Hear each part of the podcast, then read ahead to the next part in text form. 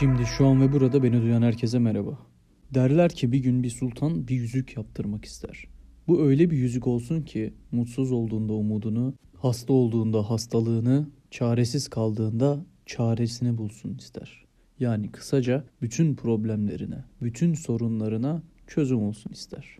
Sultan adamlarına söyler bu yüzüğün üstüne ne yaptıralım diye. Sultanın adamları hemen araştırmaya koyulur.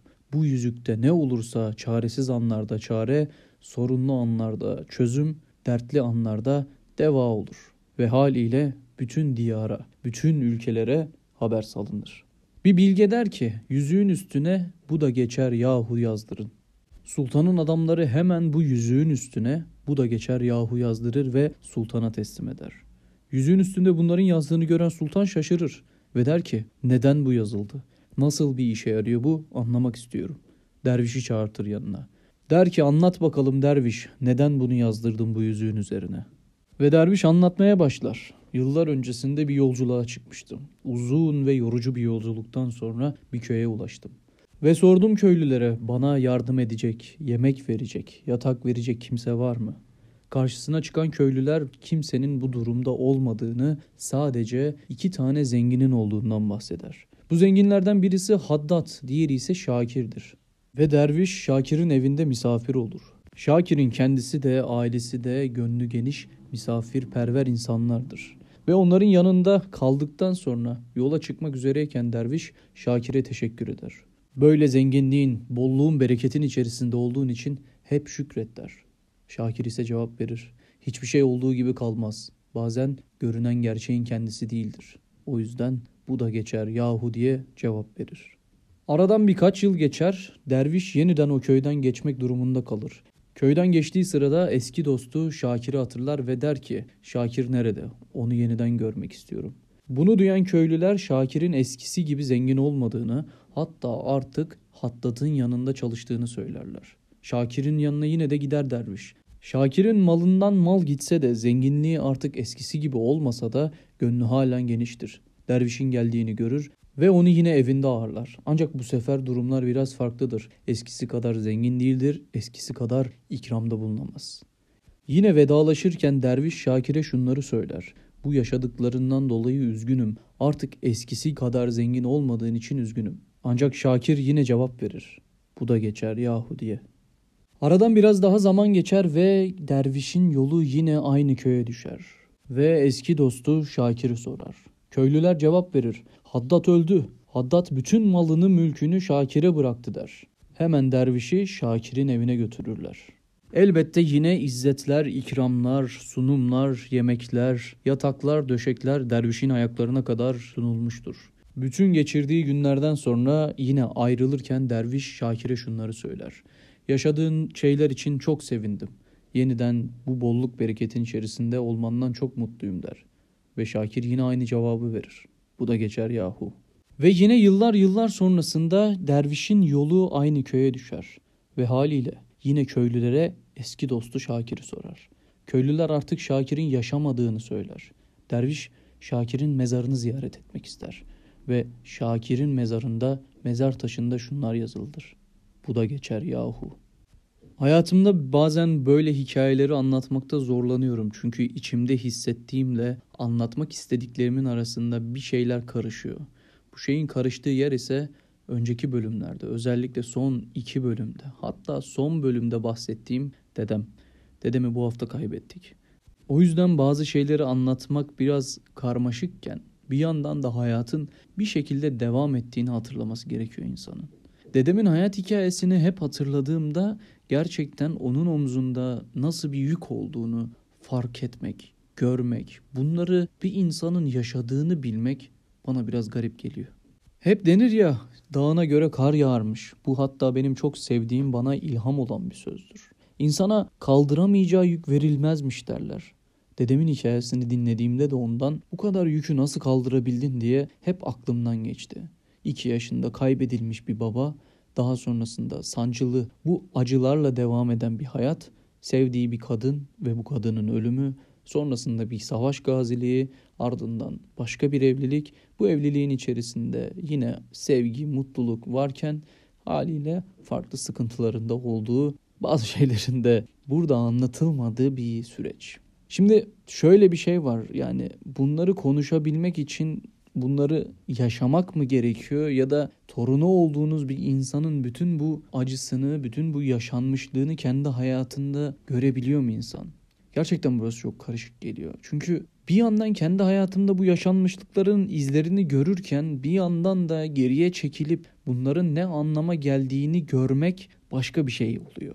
Son iki senedir özellikle üzerinde çalıştığım, kendi üzerimde çalıştığım, kendi derinliklerimde görmek istediğim, bulduğum, anladığım ne kadar ders varsa büyük bir oranı ailesel travmalardan kaynaklıydı. Travma dediğimiz şey illaki bir problem, bir sorun, bir olay gerektirmiyor. Bazen istenen bir su verilmezse o da bir travma olabiliyor diye bir tweet okudum geçtiğimiz günlerde ve evet bu çok hoşuma gitti.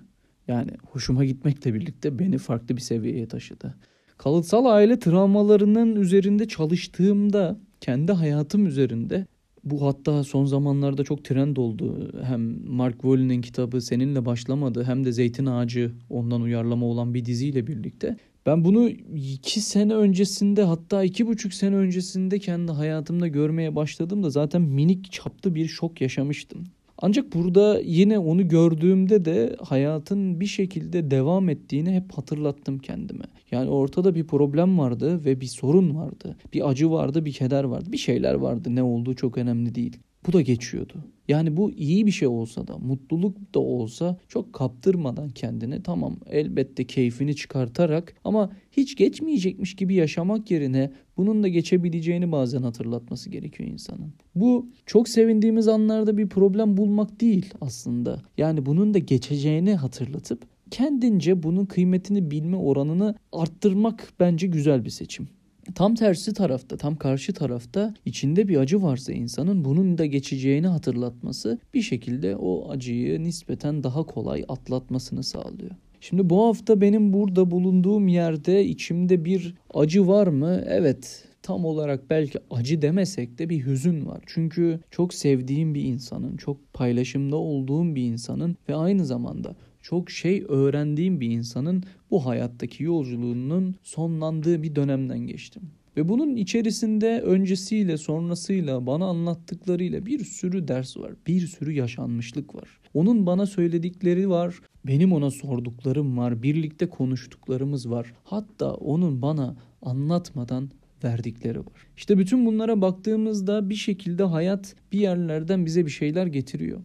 Bu gelen şeye baktığımızda biz bir anlam yüklüyoruz ve bu anlama göre hayatımızın yolculuğunu yaşamaya devam ediyoruz. Bu anlam güzelse, bu anlam iyiyse bizim için her şey çok güzel oluyor. Ama bir yandan bu anlam kötüyse, bu anlam acı veriyorsa evet ondan sonrasında gelenler de aynı şekilde problem yaratmaya, sorun çıkartmaya devam ediyor. Ortada bir ölüm var. Ortada bir ayrılık var. Ortada bir sonlanma var.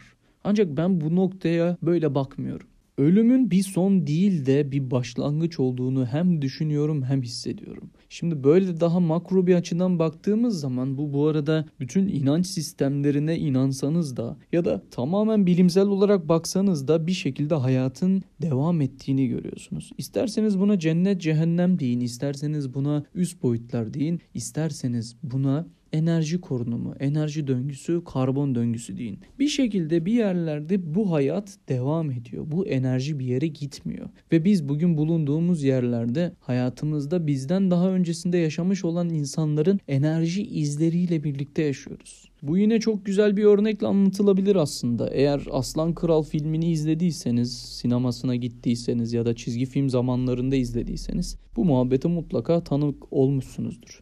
Bir gün sabah Simba babası Musafa'ya şunu sorar. Der ki işte biz ne yapıyoruz burada gibisinden bir sohbet geçer kendi aralarında. Mufasa aslında orada Simba'ya bir ders veriyordur. Herkesin burada krallığın içerisinde bu yaşamın bir parçası olduğundan bahseder Mufasa. Babasının bu söylemi haliyle kafasını karıştırır Simba'nın ve der ki o zaman biz geyikleri, ceylanları neden yiyoruz? Onlar bizim arkadaşımız, bizim aynı krallığımızda yaşayan canlılar değiller mi der.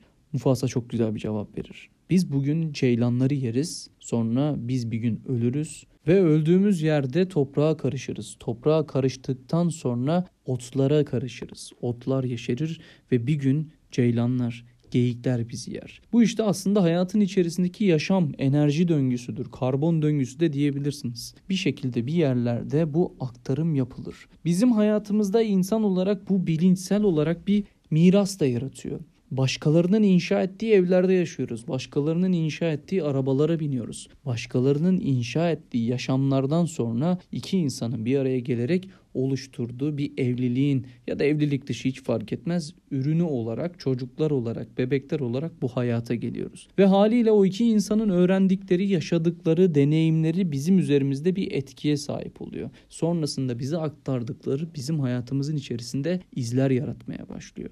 Bütün bunlara baktığımızda evet ben dedemin hayatından çok etkilendim. Ancak ben dedemin hayatından kötü etkilendim demiyorum. Ben dedemin hayatından birçok ders çıkarttım. O yüzden bugün burada ben bu dersleri alabildiysem ona çok teşekkür ederim. Hatta ona daha fazla teşekkür ederim ki bu acıları yaşayıp halen bunları bana aktarıp benimle bunları konuştuğu ve bu farkındalığı bana verdiği için. Evet haliyle üzüldüm, haliyle canım sıkıldı, canım yandı. Ancak ilk başta anlattığım hikaye gibi bu da geçer yahu. Bir yerde hayat devam ediyor. Bugün dedeme sorabilme şansım olsa yine aynı şekilde bunun da geçeceğini, hayatın devam ettiğini ve kendi yoluma bakmam gerektiğini söylerdi. Bugün benim için aslında milat gibi sayılabilecek noktalardan birisi. Daha doğrusu bugün değil de işte cenazenin olduğu gün diyelim.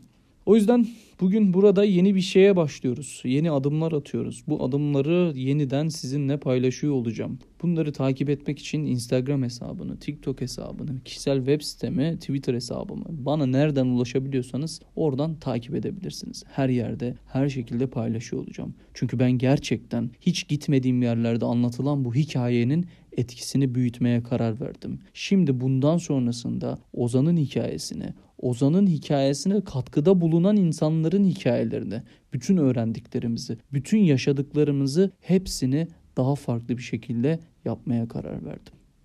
Takılı kaldığınız noktada bu da geçer yahu dediğiniz anda her şeyin geçtiği, her şeyin kolaylaştığı, yolunuza bakabildiğiniz bir hafta olsun dilerim.